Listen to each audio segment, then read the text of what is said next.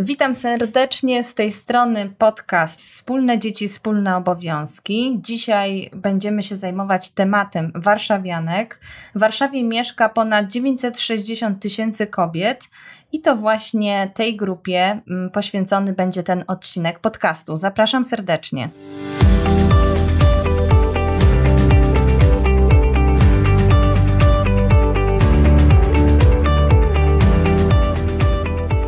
Słuchacie podcastu Wspólne Dzieci, Wspólne Obowiązki. Rozmawiamy o urlopie rodzicielskim w Polsce i na świecie, a szczególnie o tym, jak można go podzielić między kobietę i mężczyznę. Mówimy o wszystkich zagadnieniach związanych z tym tematem, partnerstwie w związkach, wychowaniu dzieci, aspektach prawnych, uwarunkowaniach społecznych i o wielu innych ważnych kwestiach. Podcast prowadzą Karolina Andrian i Joanna Włodarczyk.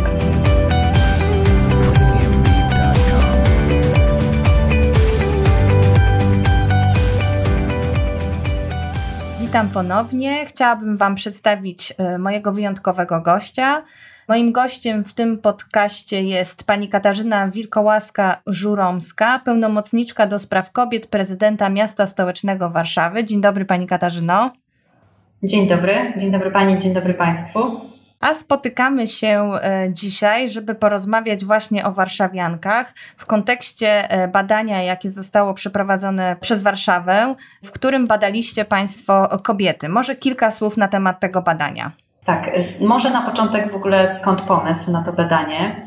Ja od początku, kiedy przyszłam do pracy jako pełnomocniczka do spraw kobiet, organizowałam spotkania otwarte z warszawiankami, żeby je zapytać, jakie są ich główne wyzwania czy problemy, na jakie napotykają w mieście Warszawa, żebym też mogła wiedzieć, jak profesjonalnie je wesprzeć, tak, w tych właśnie wyzwaniach, co miasto mogłoby dla nich zrobić. I głównym problemem, który się pojawił podczas tych spotkań, to był problem powrotu na rynek pracy po dłuższej przerwie związanej z opieką nad dzieckiem. I to był pierwszy obszar. Drugi obszar, w którym przeprowadziliśmy te badania, to był obszar zdrowia, ale o nim dzisiaj nie będziemy mówić. I po tych różnych rozmowach stwierdziłam, że w takim razie potrzebuję pogłębić tę wiedzę i dlatego też zleciłam przeprowadzenie badań jakościowych wśród warszawianek w dwóch obszarach. Właśnie w obszarze pracy i godzenia życia zawodowego z rodzinnym i w obszarze zdrowia. Zaprosiliśmy do badania najpierw warszawianki Polki, a potem w drugiej turze badanie było przeprowadzone również w grupie warszawianek pochodzenia ukraińskiego. W związku z tym, że największą grupą migrantów w Warszawie są właśnie Ukraińcy, chciałabym też wiedzieć, jakie problemy i wyzwania, z jakimi problemami się spotykają Ukrainki mieszkające w Warszawie na stałe. Mhm.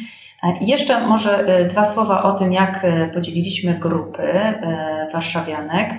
Warszawianki Polki podzieliliśmy na grupy wiekowe, czyli ile lat mają same ankietowane, badane oraz w jakim wieku są ich dzieci, bądź też była taka grupa warszawianek, która nie ma dzieci. I tak pierwsza grupa to były młode dziewczyny w wieku 23-30 lat, które są bez dzieci, z partnerem lub bez. Grupa druga to warszawianki w wieku 27 do 39 lat z dziećmi w wieku żłobkowym lub przedszkolnym. Kolejna grupa to warszawianki w wieku 31 do 49 lat i te posiadały dzieci w wieku szkolnym. I ostatnia, czwarta grupa to kobiety w wieku 50-60 lat z dziećmi w wieku już takim nastoletnim albo z dziećmi, które już się wyprowadziły. Natomiast jeżeli chodzi o Ukrainki, podzieliliśmy je też na 4 grupy, ale w związku z tym, że ich sytuacja życiowa głównie wiąże się z ich statusem z legalizacją ich statusu pobytowego, który jest bardzo mocno powiązany z pracą bądź jej brakiem.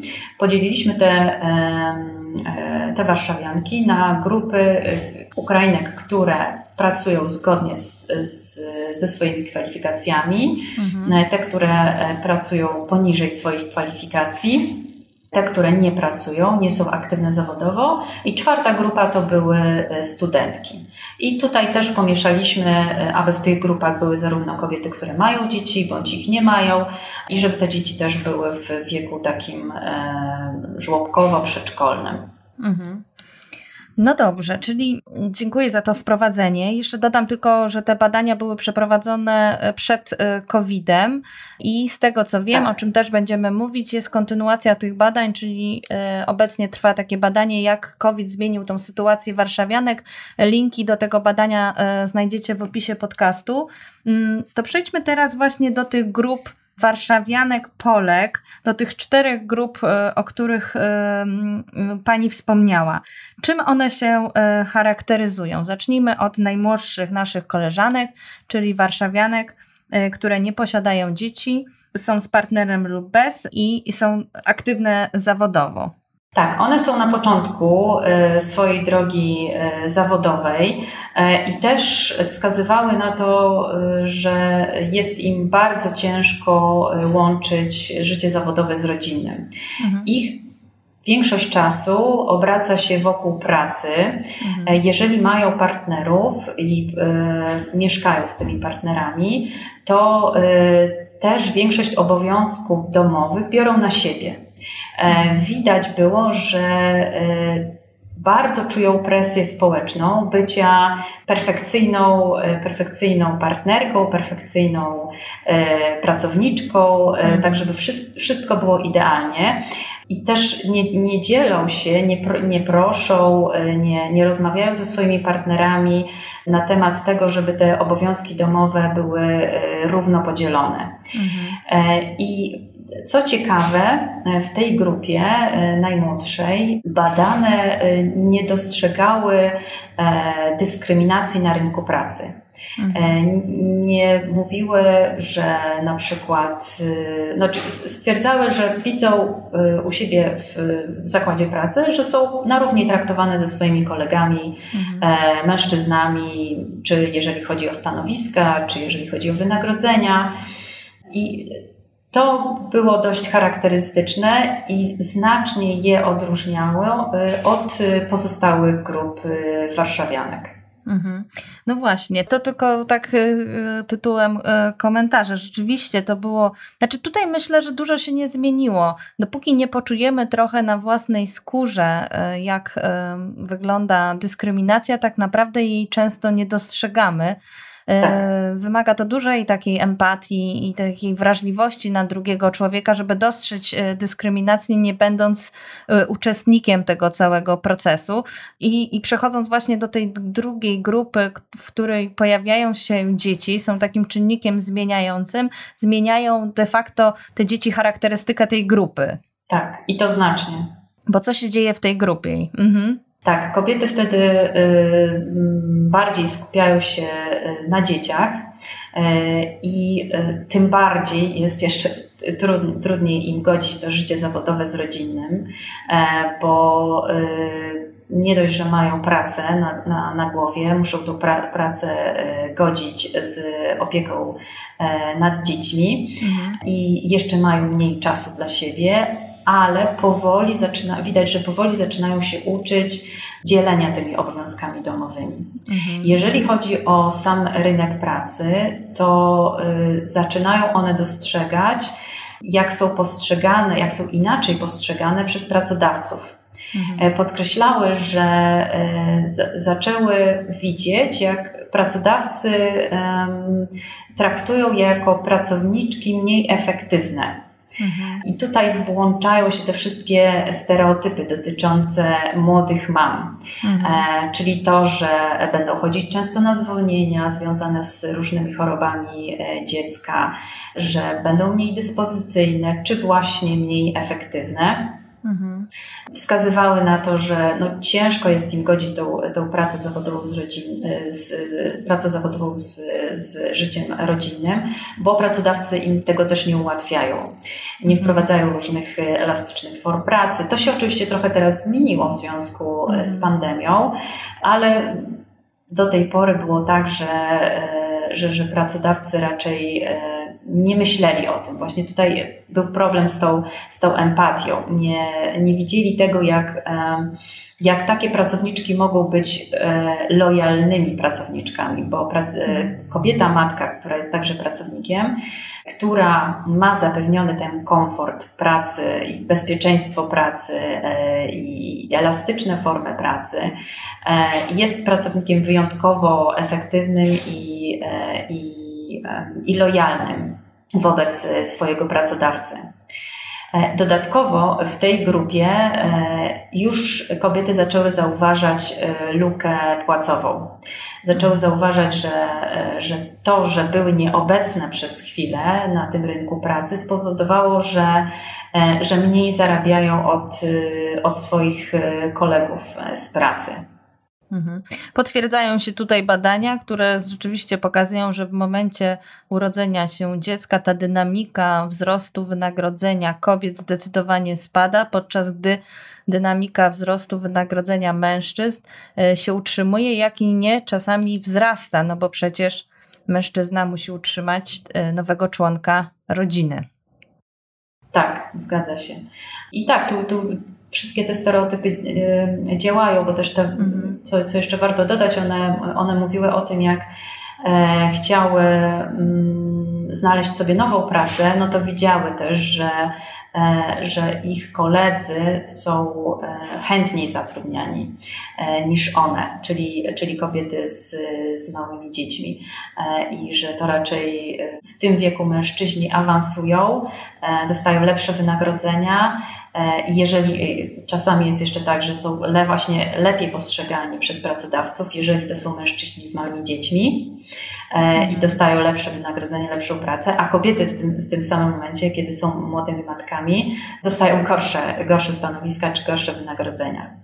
Dokładnie. Bardzo dotkliwe doświadczenie macierzyństwa na rynku pracy. Pamiętam trochę z autopsji, to było jakiś czas temu, ale specjalnie się, jak widać, zbyt wiele nie zmieniło, przynajmniej na poziomie odczucia pracowników, bo można by zauważyć, że jakby pracodawcy starają się coś zmienić, tak? Starają się zmieniać swoje polityki, być bardziej włączający dla pracujących matek.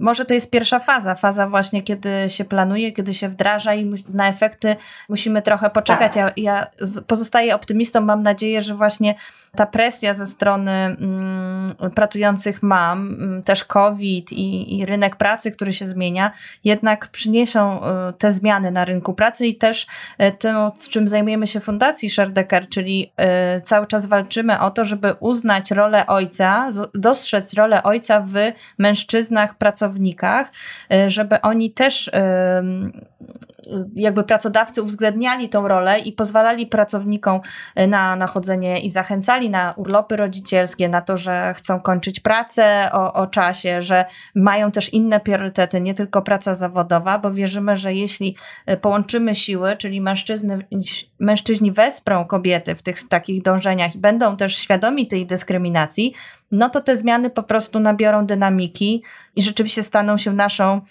rzeczywistością. Przechodząc do kolejnej grupy, czyli grupy kobiet aktywnych zawodowo, też pracujących, dla których praca jest bardzo ważna, ale już trochę z większymi dziećmi. Tak, jeszcze chciałam dopowiedzieć o tym udziale ojców, co warte podkreślenia. Sytuacja kobiet na rynku pracy i wyrównywanie szans kobiet na rynku pracy nie zmieni się jakoś diametralnie, nie poprawi się, dopóki właśnie nie zrównamy podziału obowiązków w domu. Czyli równość na rynku pracy, nie dojdziemy do tej równości, dopóki nie nastąpi równość w domu. No zgadzamy się, nie możemy tutaj zaprzeczyć, bo też do tego wniosku doszliśmy i dlatego też ta powstała fundacja. Stwierdziliśmy, że no po prostu musimy się dzielić obowiązkami, musimy się dzielić i domowymi, i opieką nad dziećmi, żeby ta równość w tych obok płaszczyznach zaistniała, czyli kobiet na rynku pracy, ale też równość mężczyzn jako w domu, jako też równoprawnego opiekuna dziecka. To też dla nas jest taki istotny aspekt. To co, przejdziemy do grupy trzeciej? Tak, ja bym może omówiła te dwie ostatnie grupy razem, bo one niewiele się od siebie różnią, bo to już jest ten moment, kiedy dzieci dorastają, kiedy są w tym wieku szkolnym, czy jak już są nastolatkami, no to takie usamodzielnienie się dzieci jest momentem przełomowym dla kobiet. Bo one w związku z tym już nie są tak obciążone opieką nad dzieckiem i znajdują coraz więcej czasu dla siebie, dla partnera i też umieją, już zaczynają się uczyć albo się nauczyły właśnie dzielenia tych obowiązków domowych porówno, albo przynajmniej się starają uczyć swoich partnerów tego, żeby te obowiązki były podzielone porówno, ale wciąż jednak czują cały czas tą presję. Cały czas ta presja społeczna bycia idealnymi matkami, żonami, partnerkami czy pracowniczkami cały czas funkcjonuje.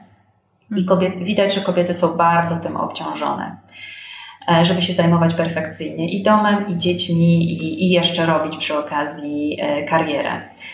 I cały czas pełnią tą taką rolę organizatorki całego życia domowego. Tak, o czym się często nie wspomina, że te obowiązki domowe to nie jest tylko kwestia wykonania pewnych rzeczy, tylko też zaplanowania, takiego strategicznego myślenia na temat edukacji dzieci, zajęć dodatkowych, podziału obowiązków, planowania lekarzy, kontroli i tak dalej. No, cały system zarządzania, który jest taką pracą trochę niewidzialną, bo ktoś musi zaplanować te wizyty i nawet, że tak powiem, wydać dyspozycję czy swojemu partnerowi, ale też poprosić o pomoc kogoś z zewnątrz przy opiece nad dziećmi. To też jest często na głowach i na ramionach mam. Tak, to cały czas się mówi, że to jest ten drugi etat, który kobiety mają. Pierwszy etat to jest pracy zawodowej, a drugi etat to jest pracy domowej, kiedy one przychodzą z tej pracy po prostu do drugiej pracy. Bo tak jak pani powiedziała, to jest masa pracy i fizycznej, i psychicznej związanej z zarządzaniem tym wszystkim, menadżerowaniem, jak to się mówi. No i teraz chciałabym po przejściu tej charakterystyki zwrócić uwagę, bo Państwo pytaliście, co ułatwia łączenie pracy i życia osobistego i co utrudnia.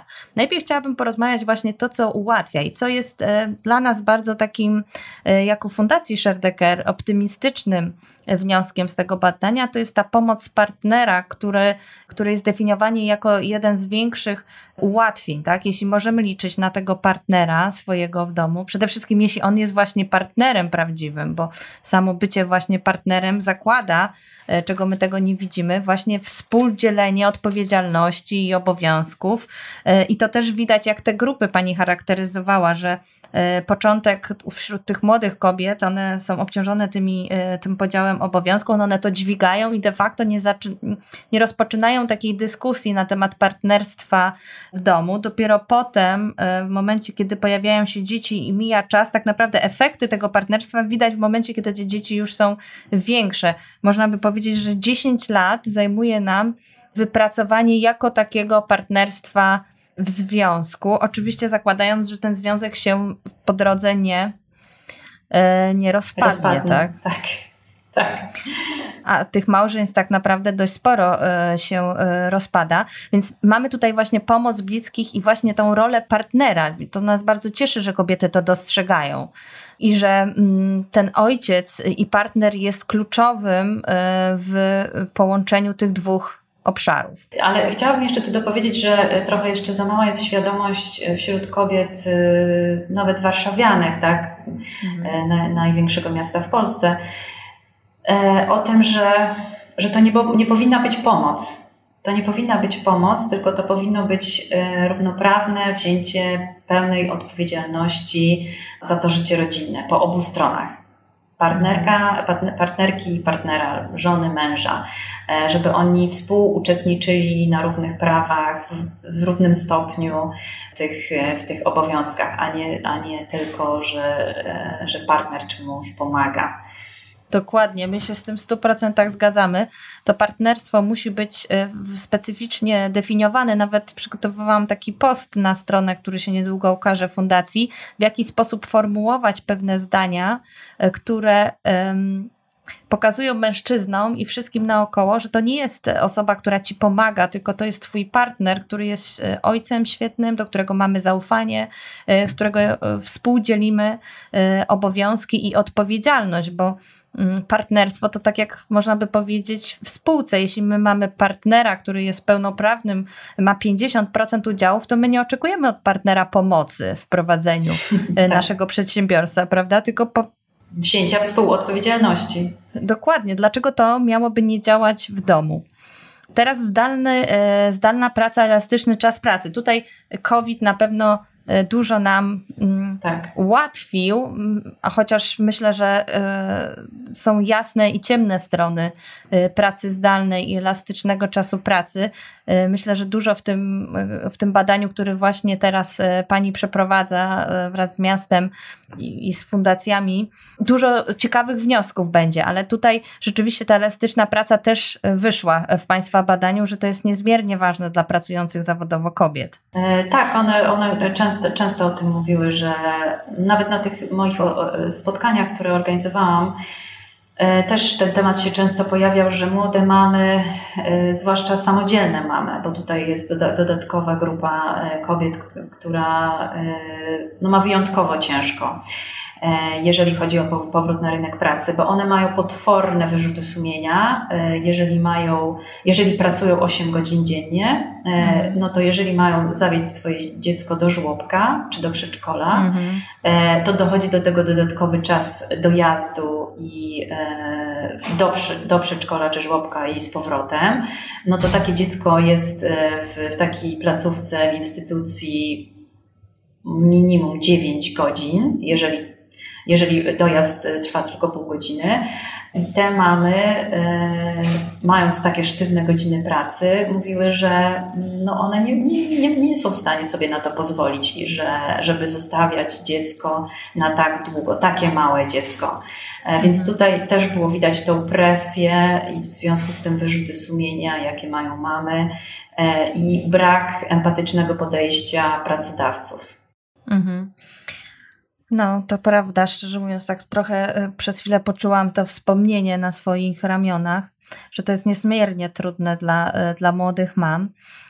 Wśród tych rzeczy, które zostały wymienione jako wsparcie dla łączenia pracy i życia osobistego, pojawiły się też wewnętrzne predyspozycje związane z organizacją pracy, technologia, pieniądze oraz infrastruktura miejska. Może teraz właśnie porozmawiajmy chwilę, w jaki sposób miasto Warszawa może wspierać i wspiera rodziców aktywnych zawodowo. Czy właśnie mieszkanki dostrzegają te działania? Mieszkanki dostrzegały głównie właśnie infrastrukturę miejską i dobrą komunikację miejską, bo należy zwrócić na to uwagę, że co z większości badań wynika, z komunikacji miejskiej w większości korzystają właśnie kobiety. Mężczyźni raczej częściej jeżdżą samochodami. Dlatego wygodniejsze. Tak. Dlatego warto na to zwracać uwagę przy różnych rozwiązaniach miasta, no bo niektóre rozwiązania czasami nie są oczywiste, a potem się okazuje, że właśnie coś takiego jak komunikacja miejska to jest właśnie rozwiązanie, które ułatwia kobietom godzenie życia zawodowego z rodziną, czy w ogóle wspiera ich aktywizację zawodową, bo mogą szybko do tej pracy dojechać, łatwo i ta komunikacja miejska rzeczywiście w Warszawie jest, wydaje mi się, na bardzo dobrym poziomie. A kolejnymi rozwiązaniami, które są bardziej oczywiste, czyli dostęp do opieki instytucjonalnej nad dziećmi do lat 3. I tutaj w zeszłym roku uruchomiliśmy bardzo duży program żłobkowy. Zreformowaliśmy całkowicie system opieki nad dziećmi do lat 3 i w tej chwili zwiększyliśmy już o 75% ilość miejsc w miejskich żłobkach, ale dodatkowo w ramach tej liczby nie tylko budujemy nowe żłobki, ale wykupiliśmy dodatkowo miejsca w prywatnych żłobkach. I na ten moment to jest już ponad 14,5 tysiąca miejsc, więc można powiedzieć, że zapewniamy opiekę prawie wszystkim dzieciom do lat 3 w Warszawie, opiekę, co ważne, bezpłatną. Rodzice muszą zapłacić tylko za wyżywienie. I kolejnym rozwiązaniem, które ja traktuję jako w tym momencie rozwiązanie kompleksowe, bo oferujemy bezpłatną opiekę nad dzieckiem, dzięki czemu młoda mama może szukać pracy w tym czasie i oferujemy jej teraz też merytoryczne wsparcie w poszukiwaniu tej pracy, w powrocie na rynek pracy. Uruchomiliśmy program Mama Warszawianka na rynku pracy, wygrajmy z COVID-em. I ten program jest właśnie pokłosiem tych moich spotkań, na których wychodziło, że głównym problemem warszawianek młodych mam jest właśnie powrót na rynek pracy, ale to jest też odpowiedź na sytuację po lockdownie, tak? Czyli w związku z pojawiającym się kryzysem wywołanym pandemią na rynku pracy. I z sygnałami, że kobiety tracą tą pracę, bo warto zaznaczyć, że COVID i ten kryzys, który jest wynikiem COVID-u, uderzył wyjątkowo mocno w branże, w których większość zatrudnionych to właśnie kobiety, czyli usługi, gastronomia, turystyka itd. Są informacje, że już 12% kobiet straciło pracę. Takie badania przeprowadziła Fundacja Sukcesu Pisanego Szminką. I wśród tych ankietowanych 10% stwierdziło, że obawia się utraty tej pracy w najbliższej przyszłości. I to wszystko spowodowało, że uruchomiliśmy ten projekt i w ramach tego programu w pierwszym etapie zapewniamy warsztaty i szkolenia, które pokazują uczestniczkom, jakie są ich indywidualne predyspozycje, talenty, jakie kompetencje one nabyły w czasie urlopu macierzyńskiego czy wychowawczego, o których większość kobiet sobie nie zdaje sprawy, no bo to jest właśnie to zarządzanie w stresie i wiele innych kompetencji, które nabyły w tym okresie. Uczymy je właśnie, jak wzmocnić swoje poczucie wartości, jak mówić o sobie dobrze, o autopromocji. I dopiero po tym etapie, kiedy one już mają większą świadomość siebie i tego, czym dysponują, przechodzimy do kolejnego etapu, w którym pokazujemy im, jakie są różnice w pracy na etacie i w pracy na własnym. I po tym etapie uczestniczki wybierają swoją ścieżkę kariery, którą chcą podążać i są dzielone na dwie grupy. Pierwsza grupa ma warsztaty i szkolenia z doradztwa zawodowego, jak powrócić na rynek pracy na etacie, a druga grupa ma warsztaty i szkolenia z tego, jak prowadzić, rozwijać swój pomysł na biznes. Czyli te wszystkie kwestie księgowe, finansowe, marketingowe, jak pozyskiwać fundusze. Czyli podsumowując, chciałabym zapytać, kto może się zgłosić do tego programu, bo mogę powiedzieć, że ja bardzo popieram takie programy. One wbrew pozorom nie jest łatwo pozyskać osoby, które biorą udział w tych programach, bo często osoby się wstydzą albo uważają, że to nie jest dla nich. Sama brałam udział w takim programie amerykańskim dla przedsiębiorców i myślę, że to był dla mnie przełomowy okres, dlatego uważam, że oprócz merytorycznych umiejętności, które pozyskujemy, które możemy rozwinąć, jest też ta dynamika grupy, która się pojawia, ta energia, która jest, która tworzy się, że wspólnie mamy jakiś cel, że się wspieramy. Często ci prowadzący to są osoby, które dużo przeszły w swoim życiu, mają bogate doświadczenie i mogą się podzielić tym wszystkim. To są też coachem. Tak, i coachowi, więc ja jestem ogromnym zwolennikiem takich programów, ale powiedzmy właśnie, kto może się zgłosić? Mamy warszawianki, które mieszkają w Warszawie na stałe i muszą wypełnić formularz rejestracyjny, w którym właśnie wskazują czy są mamami, w jakim wieku mają dzieci, w której dzielnicy Warszawy mieszkają. I to warto zaznaczyć, że właśnie tylko z Warszawy, nie spod Warszawy, bo takie pytania też już otrzymywałam od pań, które chciały się zgłosić. I co ważne, zachęcamy do wzięcia udziału w tym programie nie tylko Polki, warszawianki, ale i migrantki, Ukrainki. Ponieważ z badań, które właśnie przeprowadziłam, wyszło, że Ukrainki nie identyfikują się jako warszawianki. Mimo że mieszkają w Warszawie już wiele lat, nie uważają, że oferta miasta czy usługi miasta są kierowane też do nich, ponieważ wszystko jest w języku polskim, no więc one myślą, że to jest tylko do Polek, a nie do nich. Więc ja bym chciała trochę odwrócić to myślenie i pokazać im właśnie, że ta oferta miasta jest kierowana również do nich, ponieważ one są pełnoprawnymi mieszkankami tego miasta. Są warszawiankami i dlatego też poprosiłam organizatorów tego programu, Sieć Przedsiębiorczych Kobiet, aby zapewniły eksperta bądź ekspertkę, która się posługuje językiem ukraińskim czy rosyjskim, aby mogła wesprzeć migrantki, bo cały program jest w języku polskim.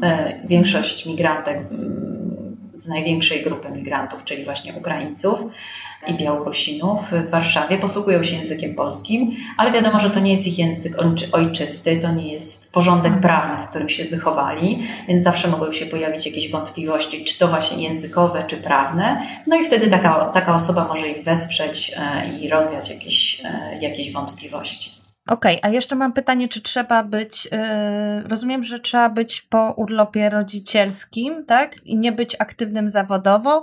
Jaki status zawodowy trzeba mieć, żeby do tego programu? Można też pracować, ale to są też kobiety, które dostają na przykład informacje w pracy, że niebawem stracą tą pracę, obawiają się jej utraty i jest to uzasadniona obawa. I to wszystko można zaznaczyć właśnie w tym formularzu rejestracyjnym, jaki jest ich aktualny status. Czyli są aktywne zawodowo, czyli na przykład mogą nie pracować, ale poszukują tej pracy i nie mogą jej znaleźć od dłuższego czasu.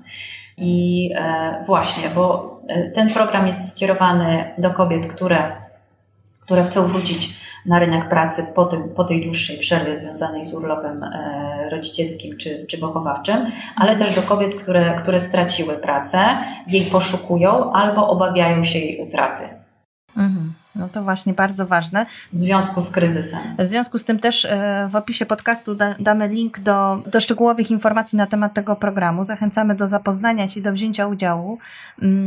Jeszcze powiem, że można się zgłaszać.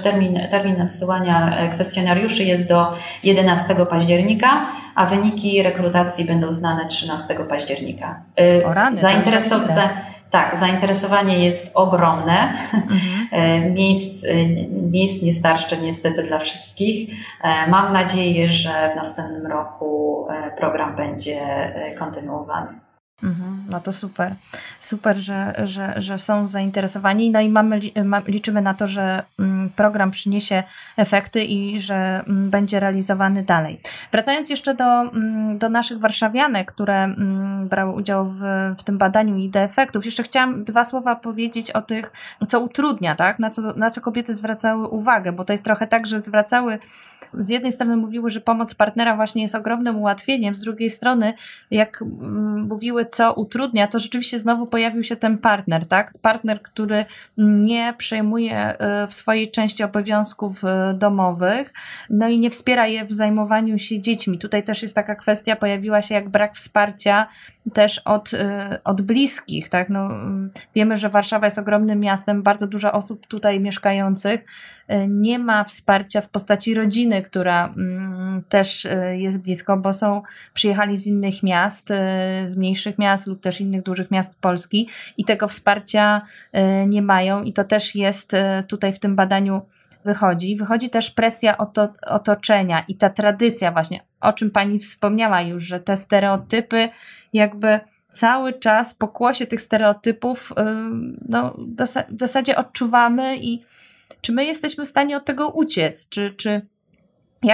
Czy może Warszawa będzie miała jakieś takie programy, bo wiem, że ja trochę widzę, jestem warszawianką, widzę jak Warszawa się pozycjonuje jako nowoczesne, takie dynamiczne miasto.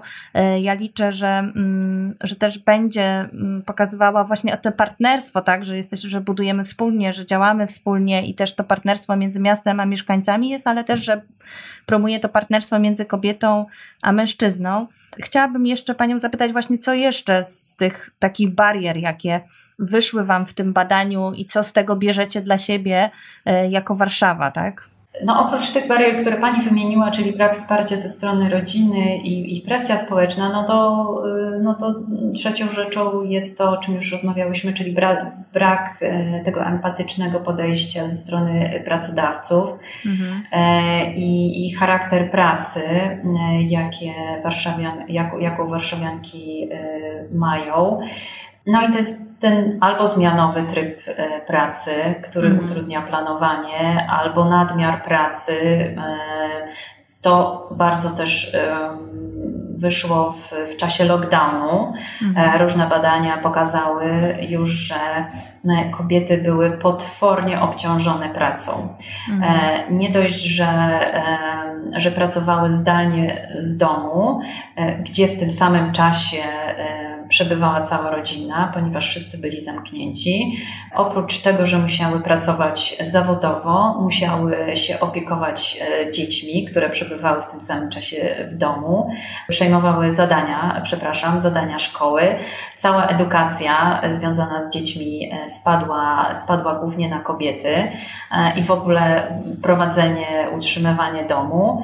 I dodatkowo, w związku z tym, że one się obawiały utraty pracy, co pokazały też niektóre badania, że one pracowały znacznie więcej zawodowo czasami niż przed lockdownem.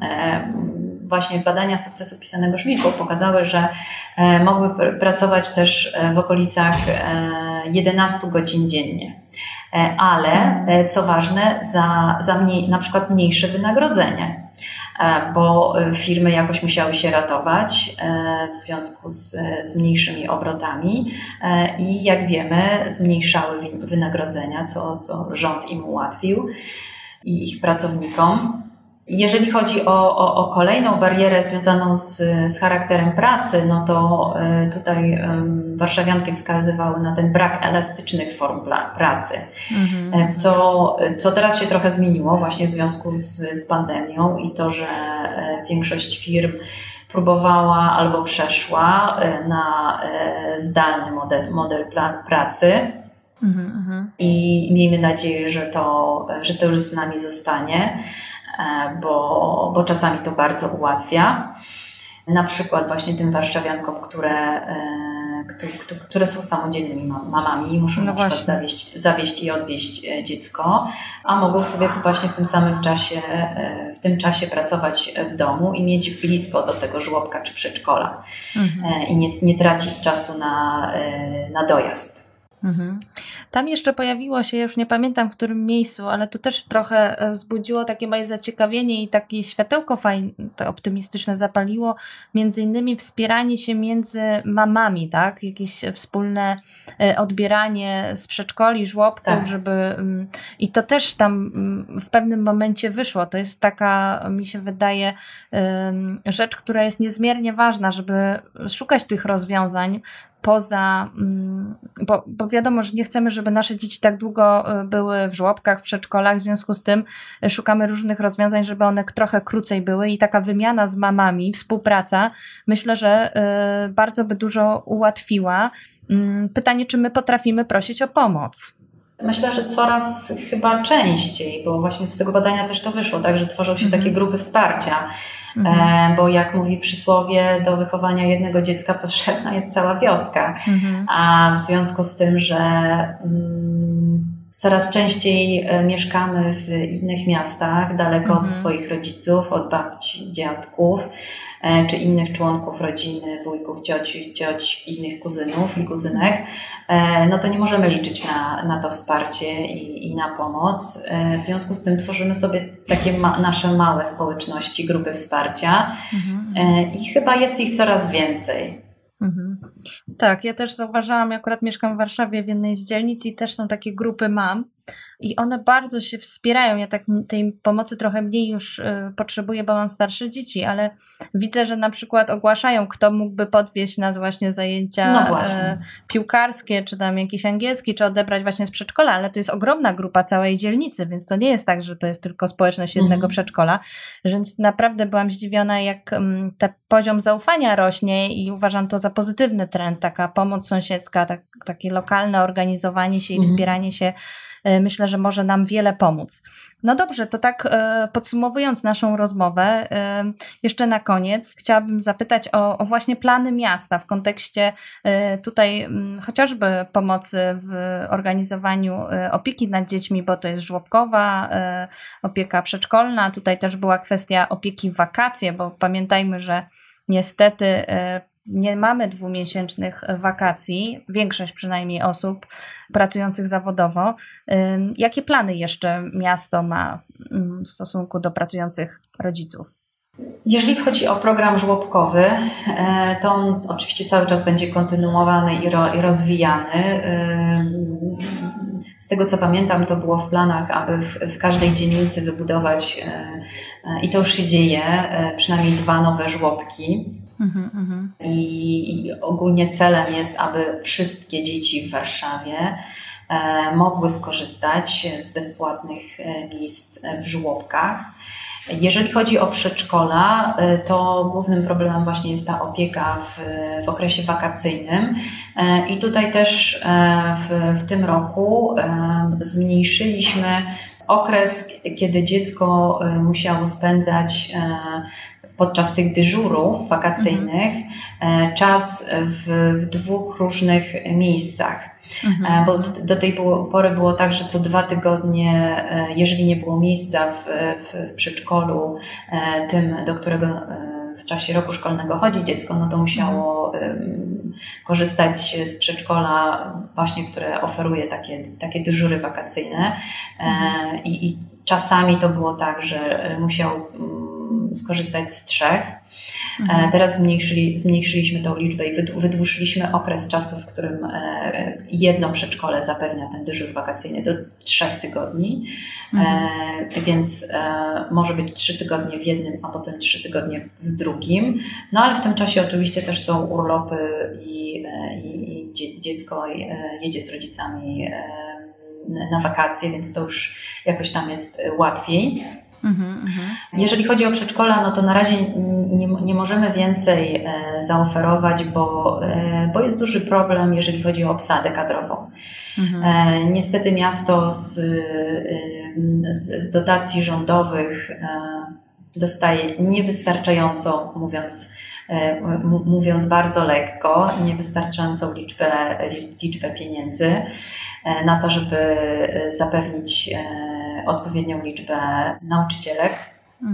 Miasto ponosi ogromny koszt związany z podwyżkami i ta sytuacja w edukacji jest bardzo ciężka. Więc jeżeli chodzi o opiekę nad dziećmi w wieku żłobkowym i przedszkolnym, no to by było na tyle. Jeżeli chodzi o programy aktywizacji zawodowej, no to tak jak mówiłam, będę się starała, aby no jeżeli oczywiście też budżet na to miasta pozwoli, bo nie wiadomo jaka będzie sytuacja w następnym roku, która i tak jest teraz wyjątkowo ciężka już, żeby ten program Mama Warszawianka na rynku pracy był kontynuowany w jakimś zakresie. Ale też oczywiście jest całe wsparcie, które oferuje Centrum Przedsiębiorczości na Smolnej. I tam też jest bardzo duża oferta dla przedsiębiorczyń różnych bezpłatnych szkoleń czy porad prawnych, księgowych, które są dostępne online, wystarczy się umówić, ale też i oferta coworkingu po bardzo korzystnej stawce tam na miejscu właśnie w budynku Centrum Przedsiębiorczości na Smolnej. No dobrze, to dziękuję uprzejmie za tą rozmowę. Tak jak wspomnieliśmy, wszystkie linki będą w opisie. Zaraz sobie to wszystko ustalimy poza anteną. Dziękuję wszystkim za wysłuchanie tego podcastu. Zapraszamy do udostępniania i polecania przede wszystkim też tego programu. Jeśli znacie jakieś kobiety, które myślą o założeniu swojej firmy albo rozwoju zawodowym, zmianie swojej ścieżki zawodowej, zapraszajcie, udostępniajcie. Dziękuję Pani Katarzyno za spotkanie, że zgodziła się Pani z nami porozmawiać. Dziękuję uprzejmie. Dziękuję za zaproszenie. Podcast prowadzony w ramach działań Fundacji Share the Care.